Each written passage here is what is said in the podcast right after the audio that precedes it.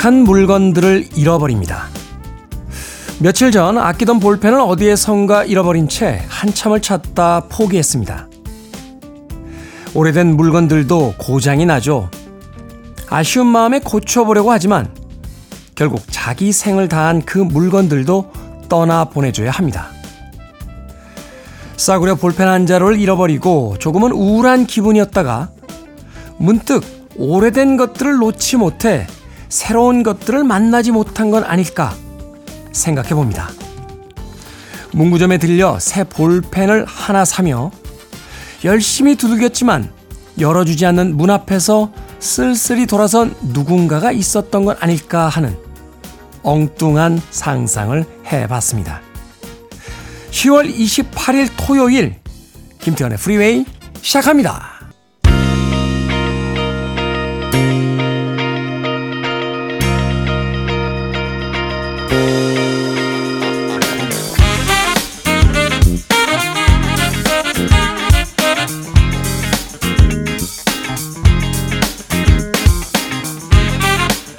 빌보드 Kid의 아침 선택 김태훈의 프리웨이 저는 클 태 자 쓰는 테디 김태훈입니다.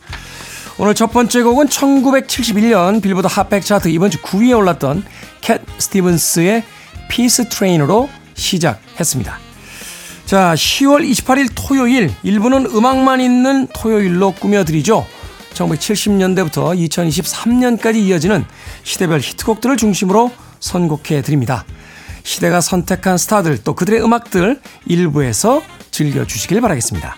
그리고 2부는 북구북구로 꾸며집니다. 책한권 읽어보는 시간인데 자 오늘은 제가 여전히 이번 주 동안 목 상태가 좋지 않아서 말을 많이 할 수 있을지 모르겠어요. 저희 수다가 좀 줄어든 그 시간에 그 시점에 과연 두 분들은 더 얼마나 많은 수다를 털어낼지 잠시 후 2부도 기대해 주시길 부탁드립니다. 자 여러분은 지금 KBS 2라디오 김태현의 프리웨이 함께하고 계십니다.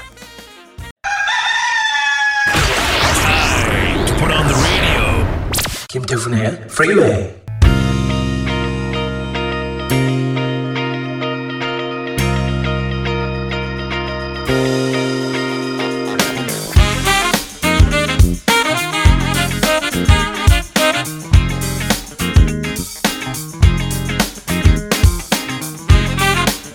음악만 있는 토요일 세 곡의 노래 이어서 듣고 왔습니다.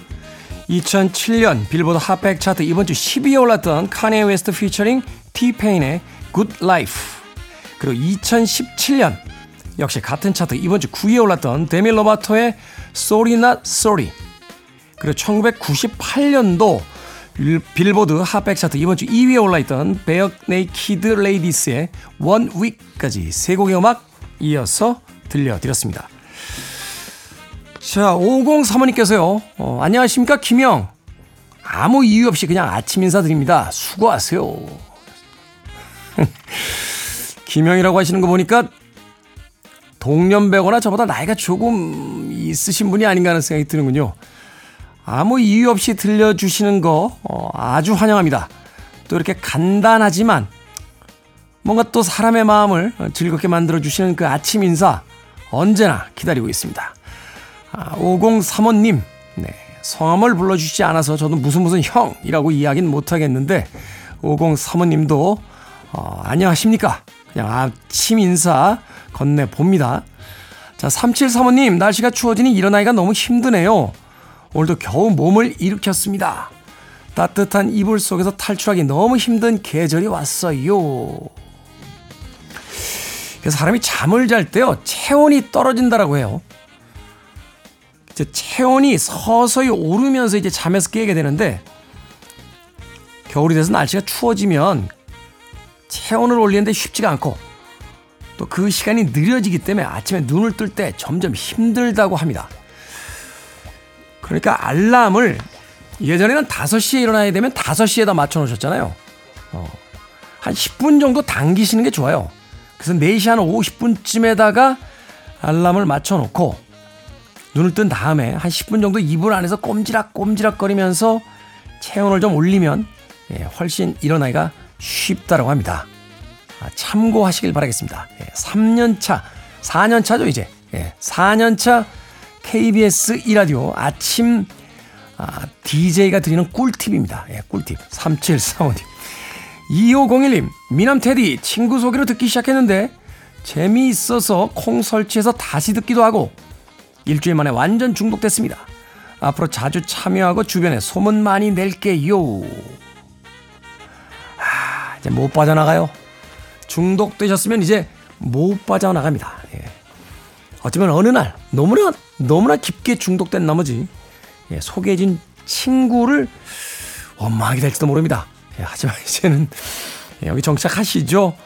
이전에도 뭐 라디오 방송 많이 들으셨겠습니다만 콩까지 설치해서 다시 듣기로도 들으셨다고 하니까 이제는 여기 완전히 정착하셔도 될 것 같습니다. 예, 책임 의식을 가지고 좋은 음악들과 또 좋은 이야기들 많이 전해드리도록 노력하겠습니다.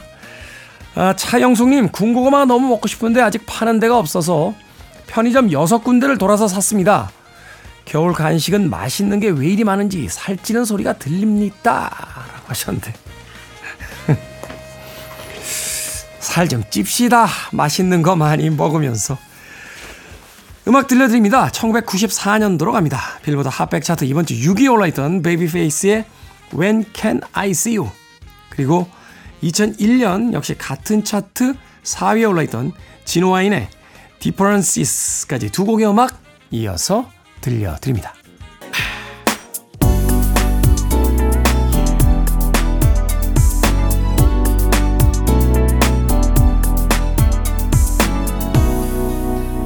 김태훈의 Freeway.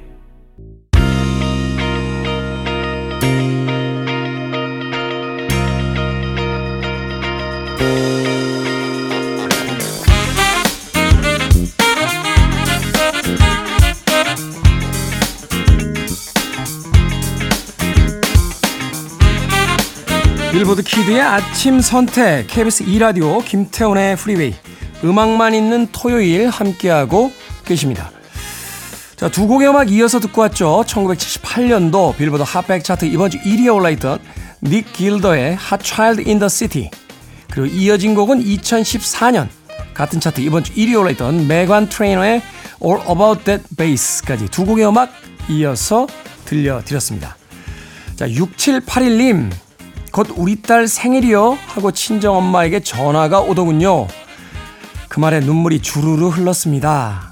사실 음력이라 매일 바뀌고 바빠서 저는 그냥 잊고 있었거든요. 하셨습니다.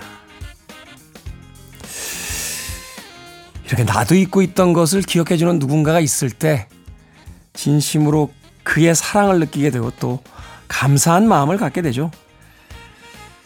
엄마밖에 없는 것 같아요. 네. 그런데 세상의 모든 엄마가 아, 자식들의 생일을 다 기억하는 건 아닙니다. 네. 저는 양력인데도 저희 어머니는 어, 잊어버리십니다. 네. 잊어, 잊어버리시고 한 이틀쯤 있다가 연락이 오세요. 이틀쯤 있다가 아이구야 이틀 전에 네 생일이었구나 야 라고 하시면서 그때마다 제가 농담 아닌 농담으로 그런 말씀 드리거든요.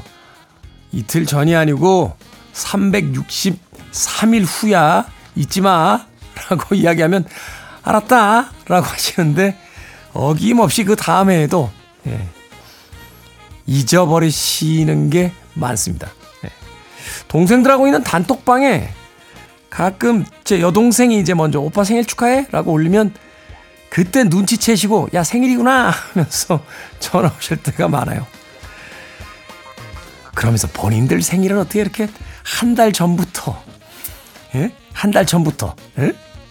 어찌 그리 챙기는지 알고 있지 다음 달에 엄마 생일인 거 하면서 그때마다 건강만 하십시오라고 예, 이야기하는데 그 생일 더 많이 오랫동안 차려드렸으면 좋겠다 하는 생각 해보게 됩니다. 6781님 딸 생일 알아주신 그 친정엄마 그 친정엄마의 생일은 꼭 잊지 마시길 바라겠습니다. 임윤섭님 58세 바리스타 도전합니다. 늦었다고 생각할 때가 제일 빠른 거라고 생각하고 하는 건데 좀 벅차다 싶은 감도 있긴 하네요. 테디님이 긍정의 힘을 주신다면 큰 도움이 될 것 같아 아, 응원해 주세요. 라고 하셨습니다. 58세의 바리스타가 늦은 나이인가요? 어. 저는 한 60 정도 돼서요. 어, 조금 일상이 한가로워지면 아무래도 그때쯤 되면 일이 조금 줄겠죠. 지금보다는. 외국어를 한 두 개 정도 더 배워볼 생각이에요. 네. 일본어하고 스페인어를 배우려고 지금 생각을 하고 있습니다. 네. 그때가 제일 좋은 나이라는 생각이 들어요. 어, 그렇죠? 뭐 어떤 목적하에 배우는 게 아니라 순수하게 그냥 즐거움을 위해서 네. 일본어로 된 책을 볼 수 있고 스페인의 아름다운 언니들과 아, 스페인어로 이야기를 나눌 수 있다 하는 것만으로도 벌써 60이 빨리 되고 싶다. 아니, 물론 빨리는 아닙니다. 네, 빨리는 아닙니다만 60이 돼도 괜찮겠다 하는 생각을 하면서 살고 있으니까요. 저는 바리스타에 처음 도전한 게요. 48살 때였어요. 저는 10년쯤 후에, 그로부터 10년쯤 후인 58쯤 되면 아주 멋진 괜찮은 바리스타가 되어 있지 않을까 하는 생각으로 요즘도 커피를 볶고 있습니다. 예, 58 결코 늦은 나이 아니에요. 10년 후를 상상해 보시면 오늘의 도전이 결코 늦지 않았다고 아마 생각하시게 될 겁니다. 임윤섭님, 화이팅 하십시오. 자, 1988년도로 갑니다. 빌보드 핫백 차트 이번 주 5위에 올라있던 인포메이션 소사이어티의 What's on Your Mind 그리고 2021년 아, 같은 차트 이번 주 8위에 올라있던 Levitating 두아 리파의 음악으로 듣습니다. You're listening to one of the best radio stations around. You're listening to 김태훈의 Freeway.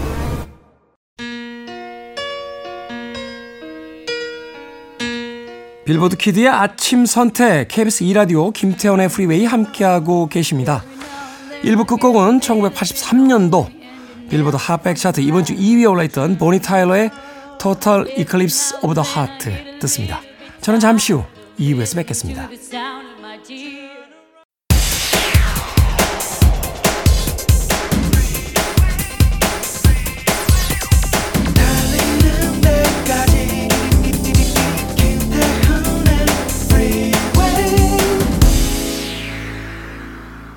김태훈의 프리웨이 10월 28일 토요일 2부 시작했습니다. 2부 첫 곡은 빌리 조엘의 My Life로 시작했습니다. 자, 2부는요, 예고해드린 대로 잠시 후 북끄북끄 책 한 권을 읽어보는 시간을 갖습니다. 아, 이번 주 내내 목 상태가 안 좋은 저를 대신해서 두 분이 그 빈 공간 얼마나 많은 수다로 채워주실지 잠시 후에 만나봅니다.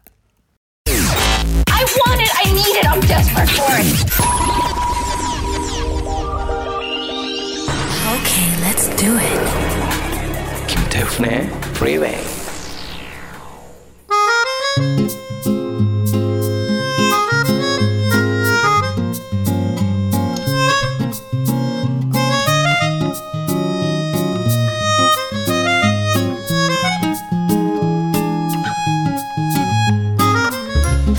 교양을 쌓아가는 시간 북구북구 북튜버 이시안 씨, 북칼럼니스트 박사 씨와 함께합니다. 어서 오세요. 네, 안녕하세요.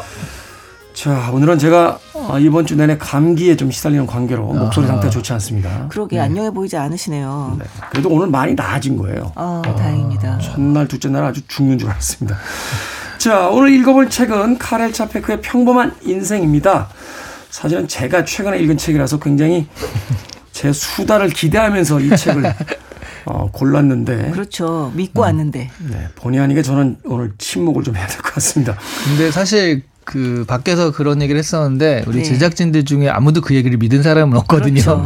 네. 아니에요. 네. 가만히 있을 수 없을 것이다. 아니, 빈자리를 음. 채워달라니. 음. 빈자리? 무슨 말이지? 비게 될 겁니다. 비워드리지요. 자, 먼저 작가 소개부터 하면서 어, 이 본격적인 음. 책에 대한 이야기로 들어가 보도록 하겠습니다. 카렐 차페크는 우리가 한번 읽었던 작가죠? 네, 네 그렇죠. 뭐 그런다 하더라도 다들 기억은 못 하실 테니까. 네. 네. 제가 아주 사랑하는 작가라고 말씀드렸던 것만은 기억해 네. 주세요. 네.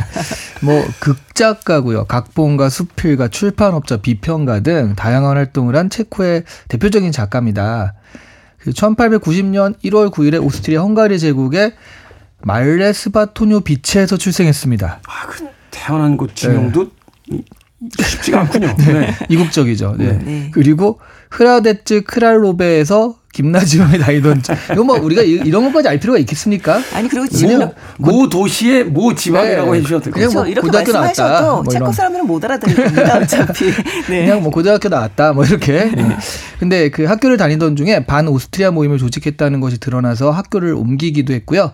나중에 이제 프라하에서 철학 학부를 마치고 베를린과 파리에서 철학을 공부했습니다. 그러니까 철학을 공부한 사람이에요. 음. 그래서 오늘 읽어볼 책도 사실은 좀 철학적이다라는 평을 많이 듣잖아요. 병이 있어가지고요. 징집되지 않았고 1차 세계 대전에 참여하지 않았긴 했는데 어쨌든 전쟁이 엄청난 영향을 좀 주었거든요. 학업을 마친 후에 어, 짧은 기간 이 가정교사를 하다가 언론계에 투신을 했습니다.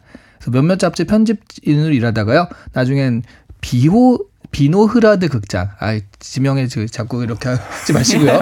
어떤 극장에서 네, 극작가로 이렇게 활동을 하다가 1925년부터 33년까지 체코슬로바키아 팬클럽 회장으로 활동을 했어요. 근데 이분은 사실 우리가 이제 극작가, 작가로 이렇게 알려져 있지만 민주주의 반파시즘 투사로 더 유명하죠. 사회 활동을 굉장히 많이 했더군요. 네, 네네. 네. 그러니까 체코가 1차 세계 대전의 영향으로 오스트리아 헝가리 제국에서 독립을 했는데 근데 이게 외세 지배를 오래 받았기 때문에 체코어 특유의 언어적 그 문화적 특성이 좀 사라졌거든요. 그것을 살리기 위해서 노력한 작가 중에 이제 카렐 차페크가 이제 좀 대표적인 작가다라고 생각하시면 되겠고요. 그래서 세계 체코 문학을 세계적 경지에 올려놓았다라는 평은 들었는데 이 정치적인 활동을 많이 했잖아요. 그래서 노벨상에 아홉 번이나 그 좀그 논의가 됐었대요. 그런데 단 한 번도 노벨상 수상하지 못했습니다. 그리고 1938년에 프라하 세계 팬클럽 총회에서 독일의 임박한 침략을 경고했고요. 체코 작가 성명서를 집필했죠. 그리고 이게 체코를 점령한다라고 그 독일이 체코를 점령하게 되면 자신이 이제 게슈타포한테 체포당할 것이다라고 생각을 하면서도 영국으로 망명을 가지 않았어요. 음. 이게 38년이면 정말 그 전세가 그 불안할 때인데 이게 어쨌든 다행인지 불행인지 그 인플루엔자 합병증으로 그 38년 12월 25일에 48세로 사망을 하였습니다. 음, 말하자면 이제 정치적인 어떤 박해 이전에 생을 마감하게 되는데 네. 작가 일생으로서는 좀 아쉬운 감이 좀 있고 네. 그렇죠. 게다가 48세에 돌아가셨으면 정말 그 두 배만 사셨으면 얼마나 많은 일을 하셨을까라는 진짜 그런 큰 아쉬움이 드는 작가예요. 그만큼 또 이뤄놓은 것이 많기도 하고요. 저는 네. 다른 것보다 12월 25일 날 돌아가셨다고 해서 특이하다 생각하고 있었는데. 음. 12월 25일에 돌아가신 분 중에 어 제임스 브라운도 음. 12월 25일에 돌아가신 걸로 제가 기억을 하고 있습니다. 어찌됐건 카렐 차페크 우리에게 이제 로봇이라는 단어를 어, 처음으로 선보여서 네. 그 단어를 이제 세계에 이제 퍼트린 그런 작가로서 알려져 있습니다만 체코에서 봤을 때는 또 어떤 여러 가지 어떤 저항의 그 작가로서도 그 분명히 자리매김하고 있고 또 문학에 있어서는 체코의 3대 작가 이렇게 부르더라고요. 뭐 음, 프란치 카프카, 맞습니다. 그다음에 밀렌 쿤데라, 군대라. 그다음에 이제 차페크 차페크. 그 이야기를 하던데 그런 거 치고는 카프카나 쿤데라는 우리가 좀 들어보고 알기도 하고 지금 서점에서 아직도 팔리고 있거든요. 스테디셀러 이런 데. 엄청나죠. 뭐 네. 우리나라에서도 그 판매량이. 네, 근데 카레 차페크는 사람들이 좀 모르고 로봇이라는 단어를 만들었다 그러면 어 그런가 보다 이런 정도로 알더라고요. 그러니까요. 유난히 이제 국내에서 그렇게 큰 인기를 얻지 못했던 작가인데 오늘 읽어볼 이 평범한 인생을 통해서 이 카렐 차페크의 작품 세계 다시 한번 좀 관심을 가져보시죠. 줄거리 어떻습니까? 네. 그 이 이야기에서 전혀 중요하지 않은 포페 씨 가 먼저 등장을 합니다. 아? 이 포페 씨와 의사가 대화를 나누다가 우연히 이 포페 씨와 같은 학교에 다녔던 사람이 얼마 전에 죽었다는 것을 알게 됩니다. 의사는 그 사람이 남긴 자서전을 이 포페 씨에게 줍니다. 이 주인공은 죽음이 멀지 않았다는 것을 깨닫고 자신의 삶을 어렸을 때부터 차근차근 이제 써나갑니다.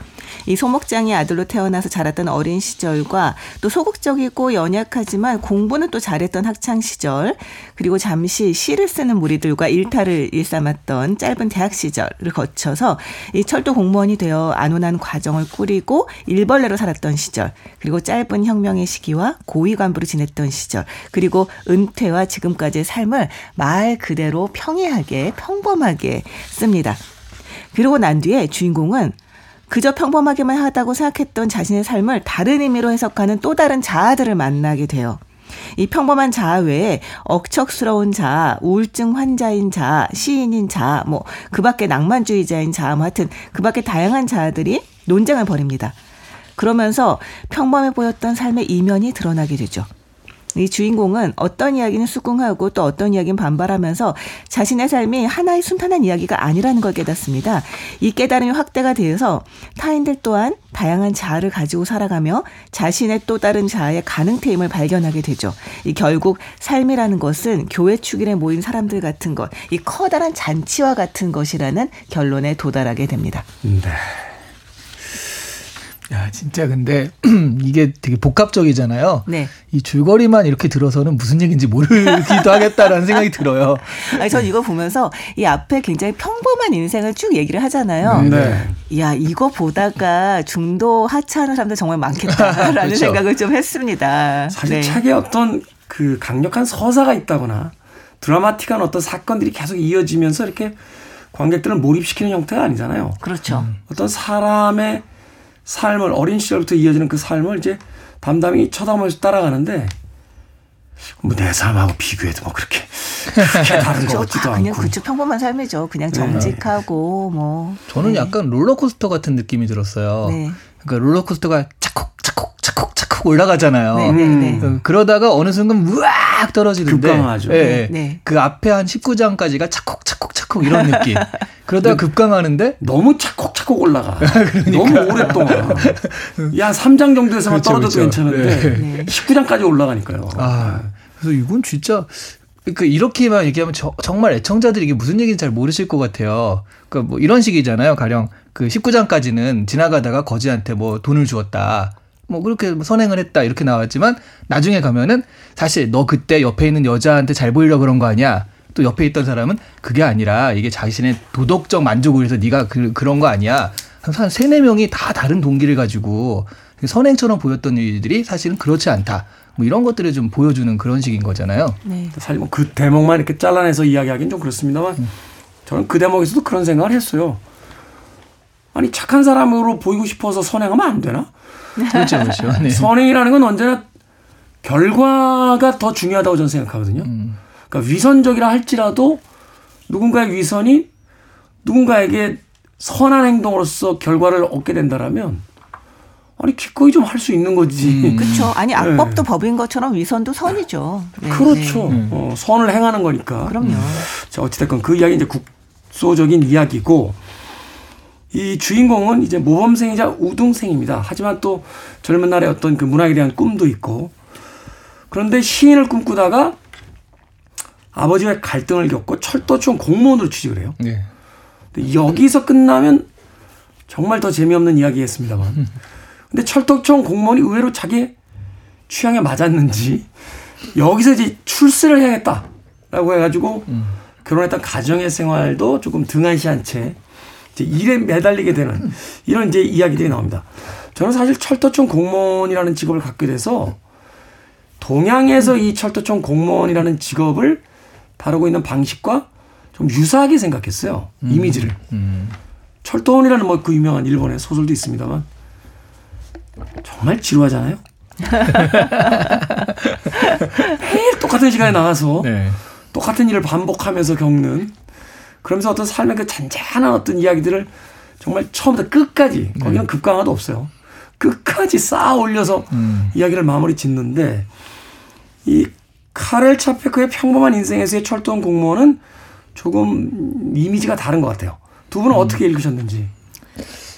그 사실 이게 그 철도라는 게 저는 지금 시기의 철도랑 그때 시기랑은 좀 다르다라고 생각을 하거든요. 네. 이게 이제 근대 초창기 그러니까 철도가 이제 보급되고 이제 본격적으로 쓰이기 시작했을 때 대중들도 철도를 타기 시작했을 때 철도라는 건 사실은 그 볼프강 슈펠부시의 철도 여행의 역사라는 책을 보면 철도 때문에 시간과 공간이라는 개념이 이제 만들어졌다. 그러니까 시간이라는 게 12시 35분이라는 시간이 이제 중요해진 거죠.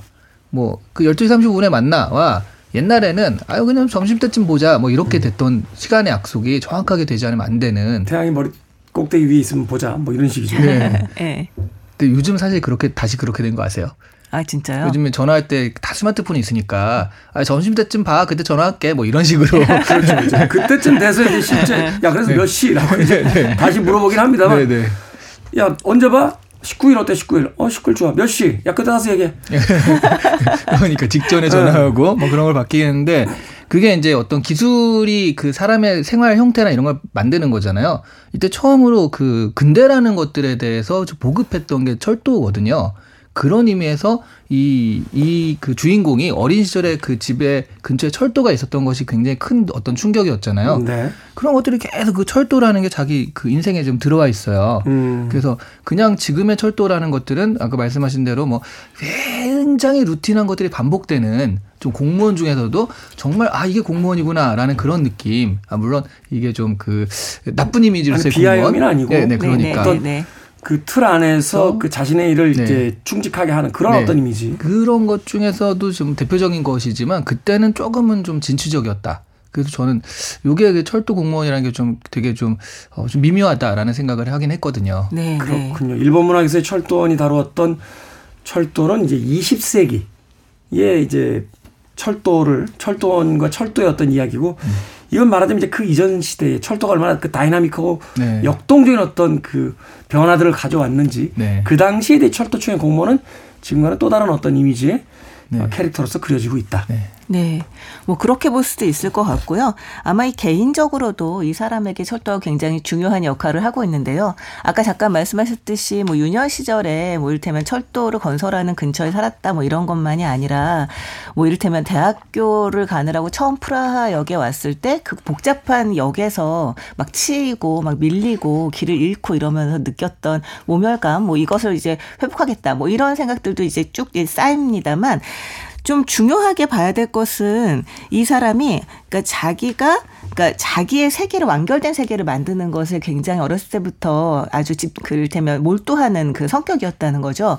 그렇기 때문에 외부와의 소통이라거나 이런 것들보다는 자신만의 완전한 세계를 만들고 그 세계를 가꾸는 것에 굉장히 관심이 있었는데요. 이 역이라는 공간이 철도를 통해 다른 지역과 연결이 되기는 합니다만 이 관계자 외 출입 금지라고 하는 표지판 붙여놓은 구역들이 있잖아요. 네. 그 구역들 이외에는 뭐 물론 다른 사람들이 다니긴 합니다만 이 다른 사람 들과 엄격하게 공간이 분리가 되어 있는 자기만의 공간이다라고 하는 것이 굉장히 중요한 역할을 하고 있습니다. 그렇기 때문에 어떻게 보면 이 철도역이라고 하는 곳은 모든 곳과 연결되어 있지만 사실은 폐쇄적인 공간이라고 하는 이중적인 성격을 가지고 있는 거예요. 그렇기 때문에 이 저자로서는 그 확대되려고 하는 자, 그러니까 사람들에게 존경받고 사람들 인정을 받고 이제 경쟁에 이기고 싶은 자와 그다음에 안온하게 이를테면 폐쇄적으로 자기 세계에 몰두하고 싶은 자가 만날 수 있는 그런 아주 적절한 공간이었던 게 아닌가라는 생각을 하게 됩니다. 그렇군요. 네. 철도원 공무원이 가진 어떤 두 개의 공간에 대한 어떤 경계선 네. 그 경계선 안에서 이제 어, 이 주인공의 어떤 상황을 묘사하려고 했다. 알겠습니다. 자, 음악 한 곡 듣고 와서 이제 본격적인 책의 이야기 나눠보도록 하겠습니다. De La Soul의 음악 중에서요, 어, Me, Myself and I 듣습니다. 결국은 내 자신을 찾아가는 여행이라는 표현이 어울리는 책이죠. 카렐 차페크의 평범한 인생 북끄북끄에서 읽어보면서 De La Soul의 Me, Myself and I 듣고 왔습니다. 자, 빌보드 키드의 아침 선택, KBS 2라디오, 김태훈의 프리웨이, 북끄북끄 박사씨, 이시한 씨와 함께하고 있습니다. 자, 이 카렐 차페크의 평범한 인생, 총 34장 구성으로 되어 있습니다.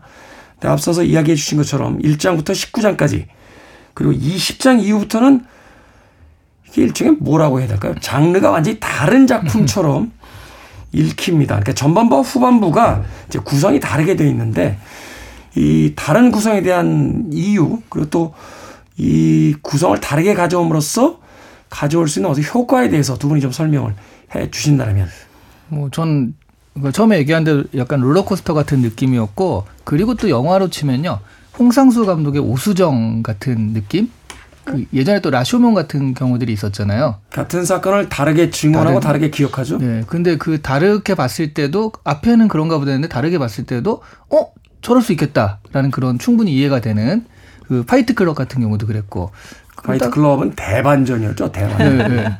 그래서 이런 반전의 효과가 정말 그 좋았고요. 그리고 또 하나는 그런 것들을 보면, 그러니까 내가 이렇게만 봤는데 저렇게 보는 또 다른 타인의 시선도 또 다른 관점도 같은 사건을 또 다르게 해석하는 것도 얼마든지 이해 가능하고 그들의 논리가 있구나. 그 다양성에 대해서 좀 이해하는 뭐 나는 이게 이렇다라고 반드시 생각하지만 그렇지 않다라고 생각하는 것도 틀려 분명히 그럴 수 있다. 이런 그 효과가 있었기 때문에 여기서도 나중에 다양성에 대한 이야기가 나오잖아요. 네. 그 다양성에 대한 어떤 효과적인 구성이다라고 생각이 들었습니다. 네, 네. 여기 보면 실제로 이왜 주인공이 펜으로 써나려간 내용이잖아요. 근데 그렇죠. 그 내용도 앞부분은 굉장히 깨끗한 글씨로 정서가 되어 있지만 뒤에서는 막 급하게 쓰고 흘려 쓰고 막 지운 흔적도 있고 이렇 이렇다라는 얘기가 있습니다.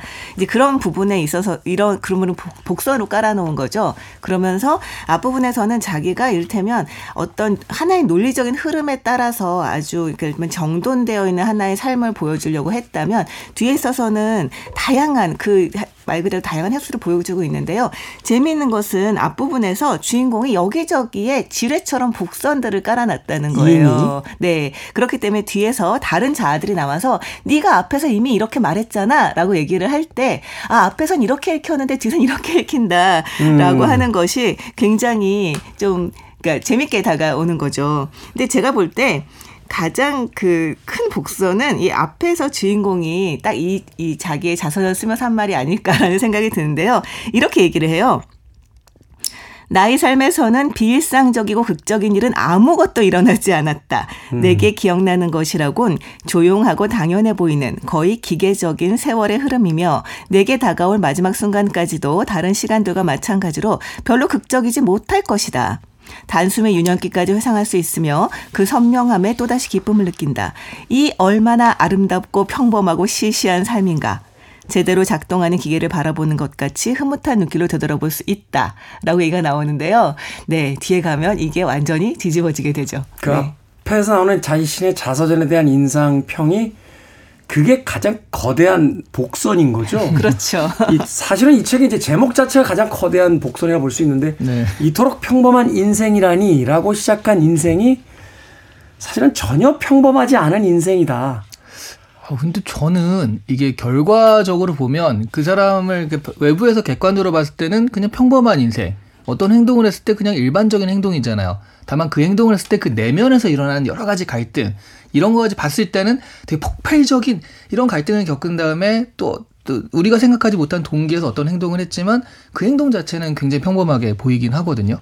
그래서 근데 정말 이 평범이라고 하는 것에 대해 생각을 해보게 돼요. 왜냐하면 말씀하셨듯이 아주 평범한 인생 같아 보였는데 사실은 그렇게 평범한 인생이 아니었다지만 결론은 뭐냐면 이것이야말로 평범한 인생이다거든요. 음, 네. 그러니까 네. 맞아요. 그러니까 우리가 어떤 행동을 할 때도 그 우리 내면에서는 이렇게 생각도 하고 저렇게 생각도 하는 거잖아요. 그래서 이런 생각만으로 넌 나쁜 놈이다. 여기 말, 말하자면 그런 건데 생각만으로도 넌 나쁜 놈이다라고 한다면 정말 우리나라 그 우리나라뿐만 아니라 전 세상의 사람이 다 구속을 당해야 됩니다. 예. 그 그런 것들을 보여주니까 지금 이게 평범하지 않은 것처럼 보이지 사실은 우리 누구나 그렇기 때문에 정말 평범하다라고 또 역설적으로 생각할 수도 있을 것 같아요. 아, 오늘 우리가 계속 하나의 결론을 가고 있네요. 아까 악법도 법이고 위선도 선인 것처럼 행동하지 않으면 범죄자가 아니다. 라는 또 결론에 오게 되네요. 행동의 중요성을 계속 얘기 하게 됩니다. 마이너리티 리포트 보면은 아무것도 안 해도 잡아가잖아요. 그렇죠. 넌 그렇죠. 곧 뭘 할 거야. 그래서 잡아가잖아요. 바로 그 이야기가 이 책의 어떤 핵심이었던 것 같아요. 우리가 평범하다고 착각하며 살고 있을 뿐이지. 그러니까 우리가 생각하는 평범이라는 것은 특별한 변화 없고 갈등 없고 어떤 그런 것들이 없는 아주 그 어떻게 보면 좀 지루한 그런 인생들이 아니겠는가라고 생각했지만 유년 시절부터 어떤 작은 사건 하나하나들 다 골라내고 그 사건에 연루되어 있는 분열된 자아들이 있잖아요. 네. 뭐 영화 속에서 뭐 21 아이덴티티라고 해서 이제 21의 아, 그. 자아가 등장하는 영화도 있습니다. 이 부제를 달아야 된다면 뭐 A 아이덴티티 여덟 개의 자아 정도가 있는 그런 어떤 인물로 묘사가 되고 책 속에서 그런 암시를 합니다만 어, 자기가 지금 써내려가고 있는 것들이 여덟 개 정도뿐이지 더 많은 자아들이 이제 존재하고 있다는 것을 이제 암시하는데 그러면서 그 후반부의 구성에 가서 그 분열된 자아들끼리의 어떤 티키타카들 음. 그 이야기들을 이제 앞에서 복선을 끌고 와서 설명하는 장면들. 사실은 처음에는 굉장히 지루하게 읽힌다라고 생각했다가 책을 읽고 나서는 이토록 천재적인 작법이라니 아, 그러니까요. 예. 일종의 그 저희들이 한번 다루었던 아가사 크리스티의 그 뽀아르 탐정의 어떤 해결 방식 같은 것들. 자, 범인이 누군지 알려줄 테니까 다 모여! 하면서 그 추리해 나가는 과정 같은 것들을 분열된 자아들을 통해서 엮어내는 방식들. 참 구성적으로 더 뛰어나다는 생각을 했거든요. 아, 그 빅뱅 이론이라고 그 미국에서 이제 엄청 인기를 끌었던 시트콤의 그 주인공인 쉘던 쿠퍼라는 최근에 그 유년 시절을 다룬 시리즈가 네, 나왔잖아요. 쉘던. 영 쉘던이. 네, 네. 좀 특이한 인물이잖아요. 그 에피소드 중에 하나가 쉘던이 스스로 좀 자아가 분열이 되는 거예요. 그래서 한 다섯 명의 쉘던이 모입니다. 그래서 과학자인 쉘던, 뭐 강박증 있는 쉘던인데 제일 특이한 게 텍사스인 쉘던이 있어요. 그래서 좀 남자답게 아 그건 아니야 막 이렇게 하는데 서로 막 자기들끼리 싸우다가 이제 결론을 내는 거거든요. 딱이 장면인 것 같아요. 그게. 네. 네. 근데 사실 이게 그 주인공이 자신 안에 있는 다양한 자아들을 만난다 정도에서 끝났다면 아 되게 재밌다 재밌는 구성이다 정도로 이게 끝났을 텐데요. 이 책이 진짜 철학적이라는 이야기를 듣는 거 거기서 한 걸음 더 나가기 때문인 것 같아요. 뭐냐면 자신이 이 아, 자신 안에서 이 이를테면 겉으로 보- 평범해 보이는 이 자신 안에서 다양한 그 자아들이 들끓고 있는 걸 발견하면서 이 주인공 한 걸음 더 나가는데요. 뭐냐면 저 많은 타인들 나와 다른 타인들도 나와 똑같은 어떤 그 자아들이 들고 있는 삶을 살고 있을 것이고 어떻게 보면 저들은 나의 또 다른 가능태다. 그러니까 난 저런 삶을 살 수 있었다라는 가능태라는 걸 발견하게 되면서 결국은 나와 남의 차이가 없다는 결론까지 갑니다. 이렇게 얘기해요. 내가 누구든 너는 나의 무수히 많은 자아이다.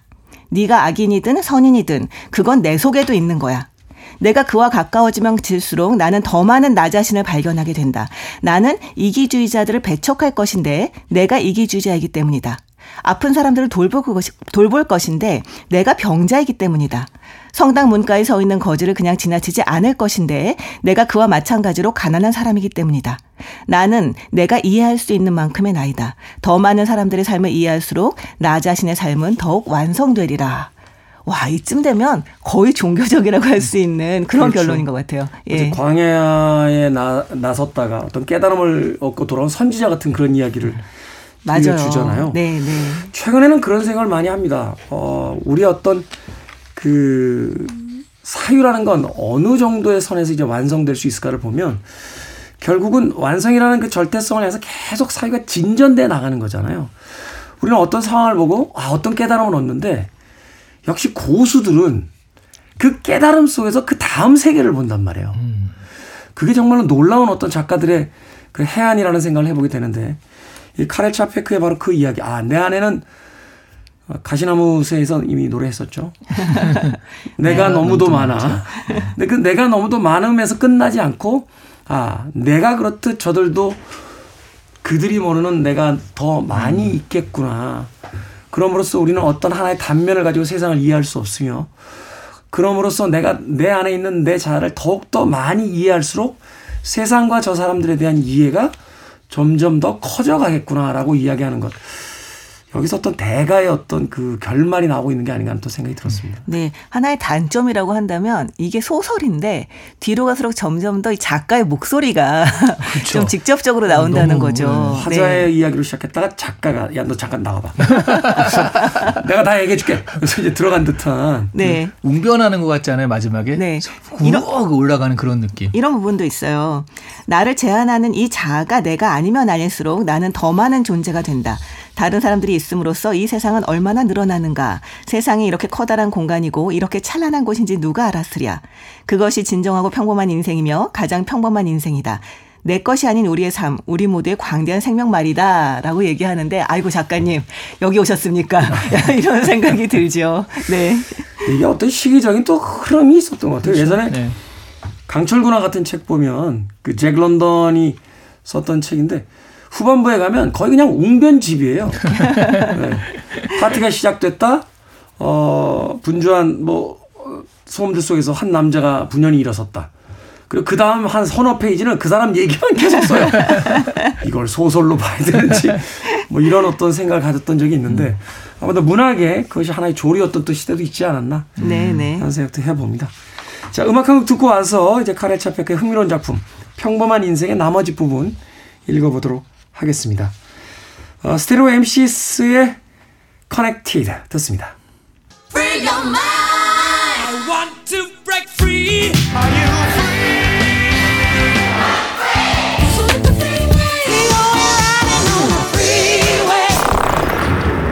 Freeway. 빌보드 키드의 아침 선택 KBS 2라디오 김태훈의 프리웨이 북끄북끄 박사씨 이시한 씨와 함께 카렐 차페크의 평범한 인생 읽어보고 있습니다. 앞서 제가 제목을 잠깐 헷갈렸군요. 21 아이덴티티가 아니라 23 아이덴티티였어요. 그렇게 많으면 한 두 명 빠졌죠. 그렇죠. 자, 오늘 카렐 차페크의 흥미로운 작품 평범한 인생 읽어보고 있는데 자 여러 자들이 이제 등장을 합니다. 그 중에서 가장 인상적이었다거나 이 후반부의 흐름에서 어떤 키를 잡고 있는 자가 있다면 어떤 자였을까요? 저는 키는 모르겠는데 시인인 자아가 되게 인상적이긴 했어요. 음, 그러니까 그 나중에는 그 집안에서 너의 이 자아라는 건 우리 집안 사람들이 다 뭐 어머니한테 받았지 할아버지한테 받았지 뭐 이렇게 나오잖아요. 근데 시인은 누구야? 근데 시인은 아무도 없었어요. 그 집안 내에서도 없었고 갑자기 툭 튀어나온 거잖아요. 그러니까 그거야말로 이 사람만의 자아인 거잖아요. 그러면. originality가 있는. 네, 네, 네. 오. 그래서 이게 또 근데 또 중요한 건 그거죠. 그거를 다른 청년이 발견해가지고 아 그 시의 가능성 어쩌고 하는데 그 무시하고 아 그건 아니다라고 그러잖아요. 오히려 자신의 originality가 있는 자아는 자기가 오히려 인정을 안 하고 있는. 그래서 어, 시인이 되게 특이하다라는 생각. 본인, 본인도 대답을 못 하잖아요. 네. 그, 그때 내가 그걸 왜 그렇게 썼지? 기억이 안 나는데. 어. 네. 아 약간 신기한 게 사실 그 시인으로서의 자아는 이 사람의 자아에서 그렇게 중요한 위치를 차지하고 있지 않은데도 불구하고 저도 시인이 굉장히 인상적이었어요. 음. 여러 가지 의미인데 첫 번째는 저는 이 사람이 계속 자기 자서전 쓰는데 너무 잘 쓰는 거예요. 그래서 아니 무슨 철도 공무원이 이렇게 문학적으로 잘 쓰지?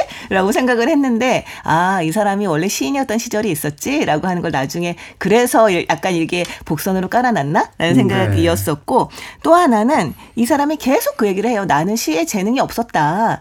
그 시를 그때는 막 어울려 쓰긴 했었지만 재능이 없다는 걸 알고 일찍 빠져나왔다라는 식으로 얘기를 하는데 사실 알고 보니까 굉장히 재능이 있었던 거죠. 아까 말씀하셨던 것처럼 젊은 사람이 찾아와서 대단한 시였다고 칭찬하는 것도 그렇고 이 당시에 그를 시의 세계로 이제 끌어들인 그 뚱보 시인이 있습니다. 그런데 이 시인이 엄청 질투에 차서 아 이- 이게 약간 욕 같은데 이걸 제가 그 얘기를 해도 될지 모르겠습니다만 책에 나오는 구절이니까. 뭐 이 저주받은 돼지 같은 놈아 어디에서 이런 영감을 얻었단 말이냐? 라던가 이 멍텅구리를 보시오. 이자는 시인이요 이, 이자 같은 바보가 써내는 걸 보란 말이요 라고 이 칭찬인지 욕인지 알 수 없는 이야기들을 막 하고요. 그 정도 욕을 이렇게 들어올 때 생각나는 건 역시 욕도 우리가 세요. 그 정도는 욕도 아니에요. 우리 아. 그런가요? 네. 그리고 심지어 나중에는 식칼을 이렇게 들고 와서요. 시를 어떻게 쓰는 건지 당장 말해! 라고 이제 협박을 하는 장면이 나옵니다. 그러니까 그만큼 동료들의 질투와 선망을 샀던 그런 재능을 가지고 있었던 그런 훌륭한 시인이었던 거죠. 아, 그래서, 아, 이게 어떻게 보면 다른 것들은 사실은 다른 이야기들은 이 사람이 자아로서의 자신의 묻어두었던 기억이나 이런 것들을 어, 들추고 자신이 이제 이를테면 외면하고 싶었던 진 심들을 이제 직면하는 그런 거였다면 이 시인으로서의 자아는 객관적인 평가들, 바깥의 평가들과 또 관련이 되는 것이라서 약간 눈에 띄었던 것 같아요. 네. 음, 사실은 그 부분이 참 인상적이기도 했습니다. 왜냐하면 어, 모두와 똑같은 면들, 모두에게 동일한 형질들을 지워 나가고 남는 것이 결국 나 아닐까. 그러면서 이 시에 재능이 없었다라고 이야기하는 그 주인공의 이야기는 애써 그렇게 이야기해야지만 자신의 현재를 정당화할 수 있는 어떤 또 다른 비급, 비겁의 형태가 아니었을까. 그래서 자신에게 찾아와서 그 시에 대한 어떤 어, 놀라움을 이야기하는 청년에게 계속 시큰둥한 반응을 보일 수밖에 없는 그런 어떤 어, 태도를 갖게 된 것은 아닐까. 근데 저는 이게 기억이 살짝 나는 게그 되게 대단한 식구라고 얘기한 게 뭐 야자나무수 사이에서 부딪히는 탬버린 소리 뭐 이런 거잖아요. 포커런 야자나무 사이에서 부딪힌 탬버린 소리. 자- 사실은 작가가 이 자신의 어떤 그 현재, 현재를 약간 좀 희화하고 있는 느낌이 들어요. 그래서 이, 이 사람도 어, 나는 야자나무도 본 적이 없다. 막 이렇게 얘기하는 게 아, 이게 좀 비웃는구나라는 생각도 살짝 있긴 있었거든요. 그 대목이 참 이중적으로 읽히는 게 어쩌면 우리는 아무 생각 없이 한 일들을 네. 누군가는 그것을 과대하게 해석하거나 네. 혹은 전혀 엉뚱한 방식으로서 가치 판단을 하고 있는 것은 아닐까 네. 하는 이야기를 또 그 대목에서 또 읽어낼 수가 있으니까요. 자 어찌됐건 어, 평범이란 무엇이며 평범한 인생이란 또 무엇인가 그리고 평범해 보이는 인생 속엔 또 다른 무엇이 있지 않겠는가 또 그것들을 이야기해야만 많은 이들에게 다가갈 수 있다라고 이야기하는 작품 평범한 인생 오늘 카렐 차페크의 작품으로 읽어봤습니다. 두 분의 한 줄 평 들어보겠습니다. 아, 이게 평범한 책은 아닌데요. 그렇다고 특별한 책도 아닌 것 같아요. 근데 그럴 수 있었던 게 저는 이 이따 구성이라든가 이런 것들이 그 반전 영화에서 많이 나오는 그런 반전들 이런 것들이 뭐 되게 많이 본 형태다. 근데 생각해 보면 이게 이것이 그것의 원료가 됐을 수도 있겠다는 생각은 들긴 했습니다. 음, 네. 이렇게 좀 모호하니까 사람들이 궁금해하겠죠. 도대체 무슨 얘기야? 아, 네. 저는 이거 보면서 그 생각이 드는 게 그 MBTI도 그렇고 혈액형 성격론, 뭐 별자리 이런 것도 네. 그렇고 이 사람들은 자신에 대해서 정의를 내리는 걸 굉장히 좋아하잖아요. 그렇죠. 아마도 이 정의 내릴 수 없는 존재라는 걸 잘 알기 때문에 그럴 수 있겠다라는 생각이 듭니다. 이 책을 보시고 자신의 정체성에 대해서 한번 생각해 보시는 시간을 가져보기를 권하고 싶습니다. 나는 누구인가를 다시 한번 물어봐라. 자, 부끄부끄 카렐 차페크의 평범한 인생 읽어봤습니다. 다음 주에는 최근에 가장 핫한 작가죠. 홍콩의 추리소설가 찬호케이의 기억나지 않은 형사 읽어보도록 하겠습니다. 아마도 홍콩 작가는 처음이 아닌가 하는 네. 생각이 드는데 자, 작품에 대한 이야기와 또 다양한 홍콩에 대한 이야기까지 나눠볼 수 있는 시간이었으면 좋겠습니다. 두 분과는 작별 인사 드립니다. 고맙습니다. 네, 안녕히 감사합니다. 계세요. 케니 로긴스입니다. The more we try.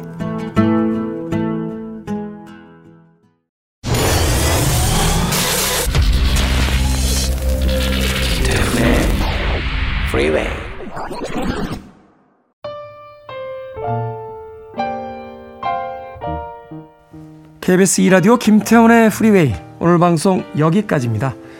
오늘 끝곡은 존 레전드의 음악 중에서요. Ordinary People 듣습니다. 편안한 하루 보내십시오. 전 내일 아침 7시에 돌아오겠습니다. 고맙습니다.